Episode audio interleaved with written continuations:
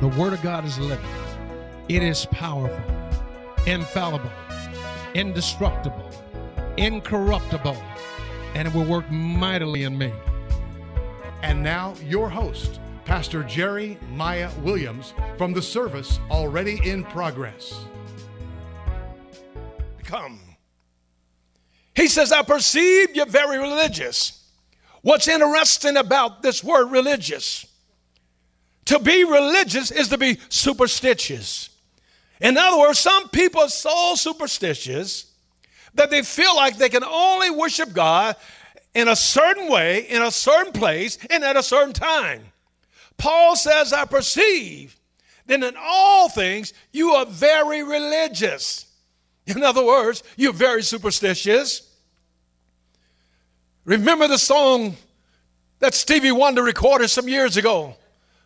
He recorded a song entitled Superstition. And one of the lyrics in that song said that when you believe in things you don't understand, then you suffer. Superstition is not the way. Superstition ain't the way because it's based on things you really don't understand. If we had a better understanding of God, if we had a revelation of the gospel of Jesus Christ, then we could be better worshipers of God. This Samaritan woman didn't have that revelation. She didn't know at first she was talking to the very Messiah himself. She went on to tell Jesus, We know that the Messiah would come. Jesus said, You are speaking to him right here, right now. And to worship God my Father, you must worship him in spirit and in truth. It can't be based on superstition of historical things that your fathers did. Because your fathers also incorporated idolatry in the worship of God. And that's what the Samaritans did. That's what the Samaritan did. Even though they claimed Jacob to be their father, they built a temple. In fact, Sanballat built a temple on Mount Gerizim for the Sanballats to worship God. But what the Samaritans did, they combined idolatry with the worship of God. Then not, not only did they combine idolatry with it, the Samaritans did not they did not receive the writings of the prophets. They, they received the writings of Moses. In other words, they, they embraced the first five books of the Bible, but the writings of the prophets, they would not receive that. And it was the prophets that brought the revelation of Jesus. It was the prophets that brought the revelation of God and how to worship this true God. So they do, Jesus said, You worship what you do not know. You worship in ignorance. Well, Paul came upon these men in Athens at Mars Hill, Paul says, I perceived in all things that you're very religious. Just religious. And some folks, some Christians are like that, just religious. Just religious. Don't have no death. Don't have no substance, no spiritual substance. They're just religious. They have all the religious language now, pat. They have all the religious moves, that shaking and the quaking. They got that down. They even got speaking in tongues down. Shanda bakanda bubu. Just religious. Paul says religion is not the way. Then he went on to tell the men of Athens, he, he went on to tell them, he says, As I was passing through and considering the objects of your worship. Please notice objects, plural. There's only one object of worship, and that's Almighty God. He says, As I was passing through and considering the objects of your worship, I even found an altar with this inscription to the unknown God. It was said about Athens in Paul's day in parallel what is said about America in this day. In America, we have more guns than we have people. In Athens in Paul's day, they had more idols than they had men. Did you hear what I said? They had more idols than they actually had men. So Paul said to them, as I was passing through and considering the objects of your worship, I even found this inscription to the unknown God. Therefore, the one whom you worship without knowing, him I proclaim to you. And this is what I want to do as I stand before you. I want to proclaim to you who is the true and living God. I want to proclaim to you that many of you have been, op- been worshiping him that you do not know. But that big lie must be expelled, dispel. What is the big lie? What is the big lie? The big lie is that all religions are good and they all lead to heaven. So everybody gonna no matter how you worship, it's all good. No matter how you believe, it's all good. It's all going to lead to heaven. I do not believe all religions are good. In fact, I don't believe no religion is good, even the Christian religion. I'm getting to a place right now that I loathe being called a Christian because of what that label has come to mean. Jesus never called himself a Christian. Nowadays, a Christian could be somebody who goes into a church and murder nine innocent people. And what did that person do after they were arrested? After they took him to Burger King, the person had time to sketch a picture of his Jesus. Called himself a Christian. And he sketched a picture of a European looking Jesus. Well, I'm here to tell you that's what religion tells you. Religion been lying to you. Jesus was not European. Don't get mad at me. But Jesus had drops of black blood in his vein. And I can prove that scripturally. Hello, somebody. He was from the tribe of Judah. Judah married a Canaanite, and a Canaanite was a black man. That means Jesus had black blood in his body. Bathsheba was black.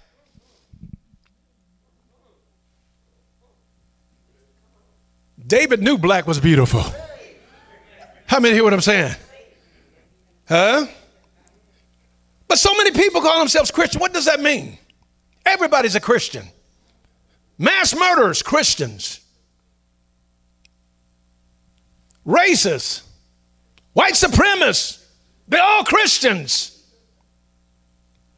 Why can't we be what Jesus was and is? He didn't call himself a Christian. He followed the voice of his Father. Why can't we follow Jesus? Why can't we allow Jesus to be in us as he is in the Father? And just be Christ followers. And when you say you're Christ followers, then you will know that tree by the fruit it bears. Some folks are saying all religions are good. They all lead to heaven, different paths, but they all lead to God. That's not Jesus told the Samaritan woman. She says, Our fathers worship God in this mountain. But you Jews say that Jerusalem is the place you worship. Jesus didn't, he didn't mince his words. He told the woman, You worship what you do not know. There's only one way to worship because there's only one God. We Jews know what we worship. He told the woman, You're wrong. You're ignorant. Then Jesus said himself, John 14, 6, He says, I am the way, the truth, and the life. I am the way, the truth, and the life. No man coming to the Father but by me. So we have to dispel that big lie.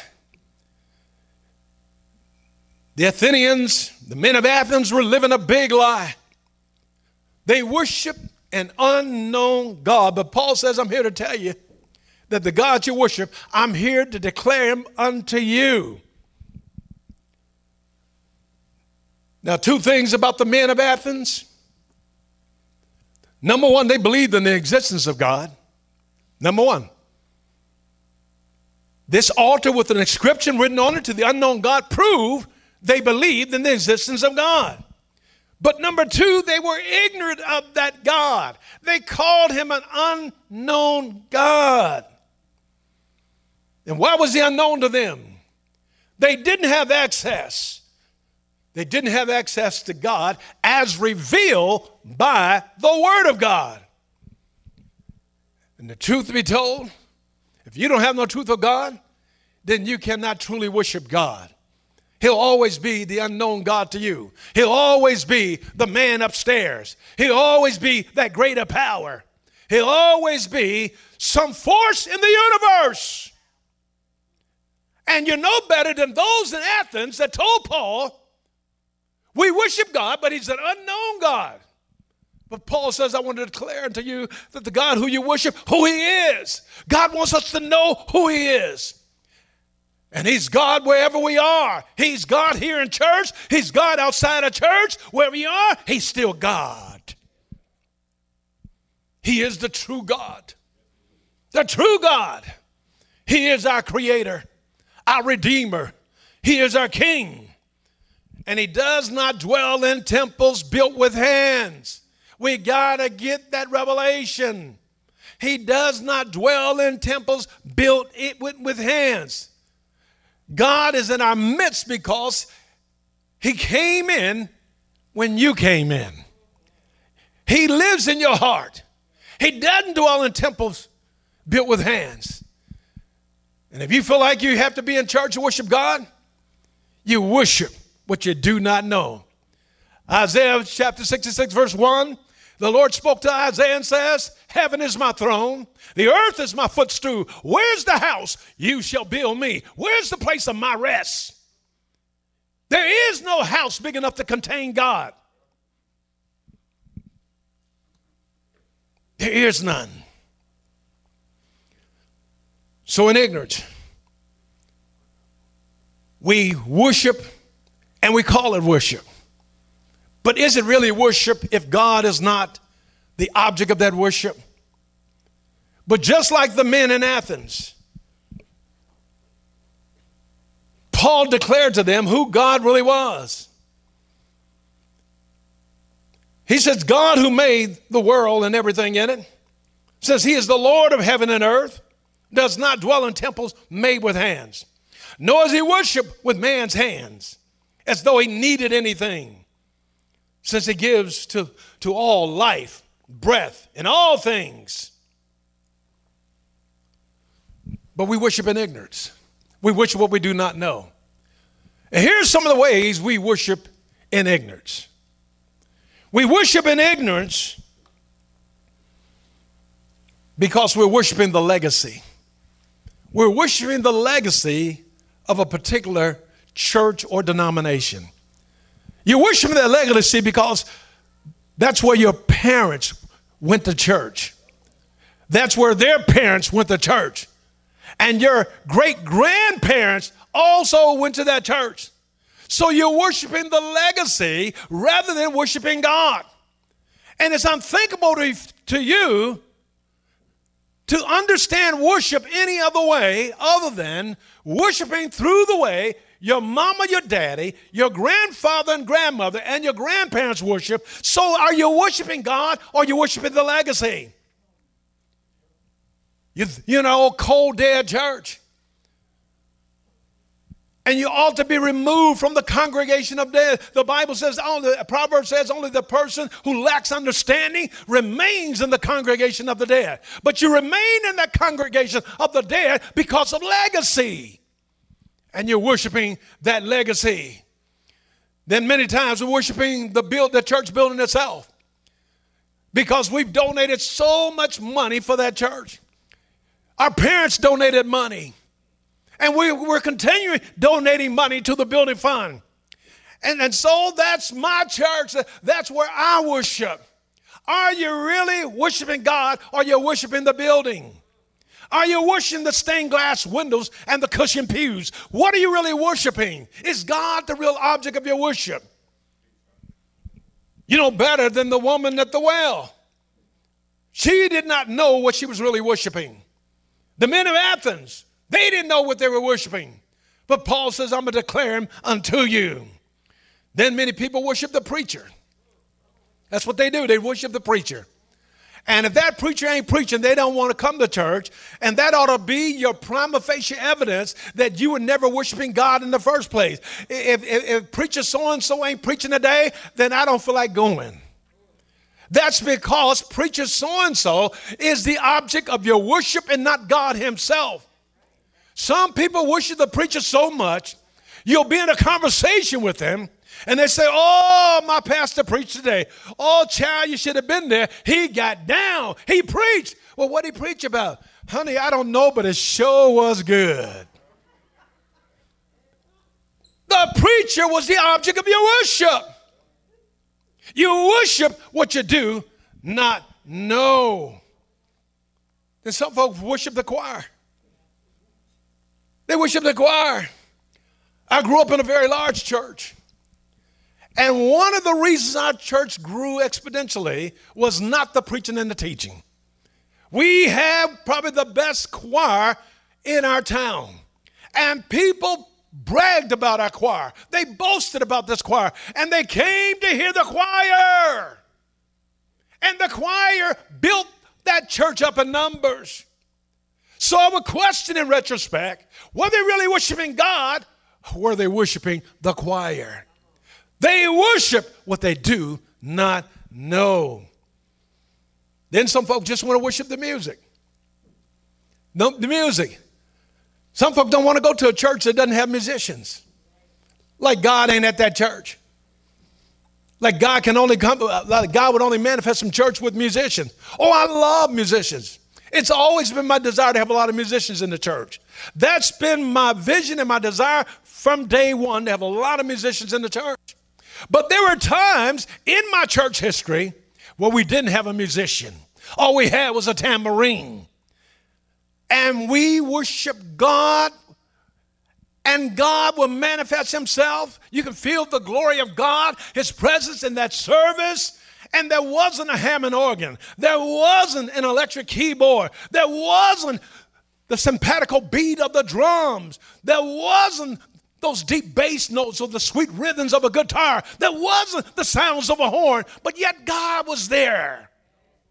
Sometimes all people had was a tambourine and the clapping of their hands, and God will manifest Himself because God inhabits the praises of His people. So many times we worship what we do not know. It's like when, when one or two musicians are absent in a service. It's like we can't really get in that service like we didn't really get in that service. We can't get our worship on because all the musicians ain't here. That's because the music has been the object of your worship. You worship what you do not know. You worship what you do not know. Then some churches who think they got the revelation and they don't want to hear this, but the truth is they worship their worship. Let me say it again. They worship their worship. They think they got it down pat, the pattern of the tabernacle. They understand praise and worship. They understand all the principles of worship. And so what they do, they worship in infinitum. They worship for hours. They worship for hours. Then when it's time for the word of God, sometimes you may not get 15 minutes of good word. Because all they've been doing is worshiping. And I'm telling you, they're worshiping their worship. You don't worship your worship, you worship God. You keep God in the center. You don't have to have a praise and worship service for an hour or, or half or an hour and a half just to say, didn't we worship God? No, no, no, no. God is God all by himself. God is the one who determines how long praise and worship goes. God is the one who determines the quality of a worship, not we. So we're no better than the men of Athens. We're no better than them. We're worshiping an unknown God. We know God exists, but is God the object of our worship? Paul says, I'm here to declare unto you, you men of Athens, I'm here to declare him unto you and whom you know because you don't know him. You've been worshiping what you do not know. Paul said, The God that you worship, He is the God that made the world and everything in it. He's the Lord of heaven and earth, the sea and everything therein is. He's not a God who dwells in temples made with hands, nor does he need the hands of man to worship for anything. God doesn't need the efforts of man for worship. God only needs your heart. Then he went on to say, We are God's offspring. The very God you don't know, we are his offspring. And as even some of your own poets have said, in him we live, in him we move, and in him we have our being. This is the God we worship. He is our creator, our redeemer, and our king. You worship what you do not know. Hosea 4 6 says, My people are destroyed for a lack of knowledge. And because you rejected knowledge, I will reject you. My people are destroyed for a lack of knowledge. And because of a lack of knowledge, you rejected true worship. You rejected true worship of the true God. You see, knowledge of God is having knowledge of the truth because God is truth. So Paul said, you men are just very religious. You have all kind of objects of worship. You're worshiping an unknown God. But I want to declare unto you that the God you worship without knowing, I proclaim to you, He is the one who made the world you live in and everything in that world. He is the one who's Lord over the heavens, Lord over the earth, the sea and everything therein is. He's not a God who dwells in a temple made with hands, nor does he need the worship of man's hands as if he needed anything from man. He's God all by himself. We are his offspring. And we, in him we live, and in him we move, and in him we have our being. We worship what we do not know. When you walk by faith and not by sight, worship should be the most natural response when you're facing any circumstance. Father, I thank you, I praise you, I worship you, I thank you that you're still God. This is the worship God is seeking. He is seeking such to worship Him in spirit and in truth. So, in closing, in closing, true worship is the expression of reverence to God for who He is the Samaritan woman didn't have that revelation. The men of Athens didn't have that revelation. True worship is more than the music and the songs we sing. It is deeper than a good feeling in your soul. It isn't confined to a certain place that happens at a certain time. Worship is not just what we do, worship is who we are. We are his offspring. In Him we live. In Him we move. In Him we have our being. And for that we worship Him for who He is. Glory to God.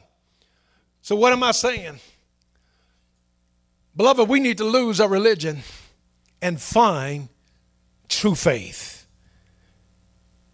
Lose religion because religion will blind you and you will worship what you do not know. Worship the Father in spirit and in truth.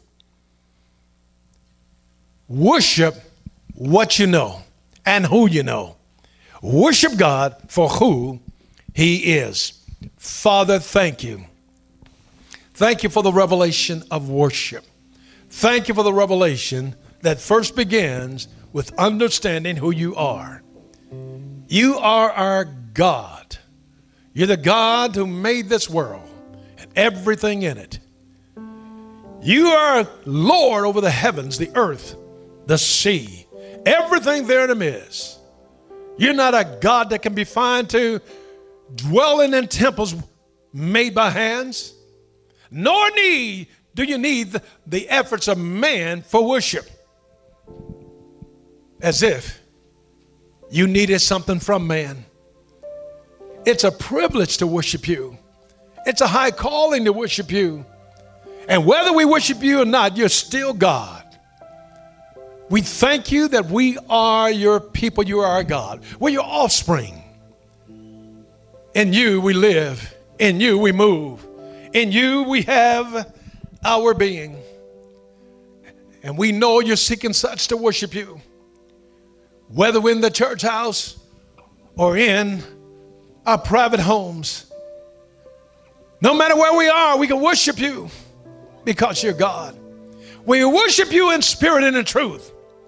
You've given us spirits, our human spirit, with the help of the Holy Spirit and the truth of your word, we can worship you in spirit and in truth. Thank you, Father. Help us to worship what we do know. Help us not to worship in ignorance and darkness. In Jesus' name, amen. God bless you. God loves you. Worship God wherever you are. If you haven't made your peace with Jesus Christ, that's what's needful necessary to be in right standing with the Father. The Father will be well pleased with your life when you make it right with the one who sacrificed his life on Calvary's cross for you. Jesus died for you. And if you'll confess with your mouth, believe in your heart that God has raised him from the dead, you shall be saved. You know what? With the heart you believe unto righteousness and with the mouth, confession is made unto salvation. And it doesn't matter who you are, where you come from, what you ever done in your past. Doesn't matter how dark and vile your past may have been. Because the promise is, whosoever shall call upon the name of the Lord shall be saved. That's you, beloved. That's you. God's, God wants to save you. And then He's seeking you to worship Him. Worship Him in spirit and in truth. Glory to God. Glory to God. And remember, without faith, it is impossible to please God. For he who comes to God must believe he is. And faith works by love. God is love. And that love is activated, it's energized. So we can all walk by faith and not by sight. And we can all have faith in God. Join us Sunday at Agape Word Fellowship, where Dr. Jerry Maya Williams is your pastor, proclaiming a life changing message of the agape love and power that God is. For more information, log on now at www.agapeword.net, 1430 South New Hope Road. Agape Word Fellowship.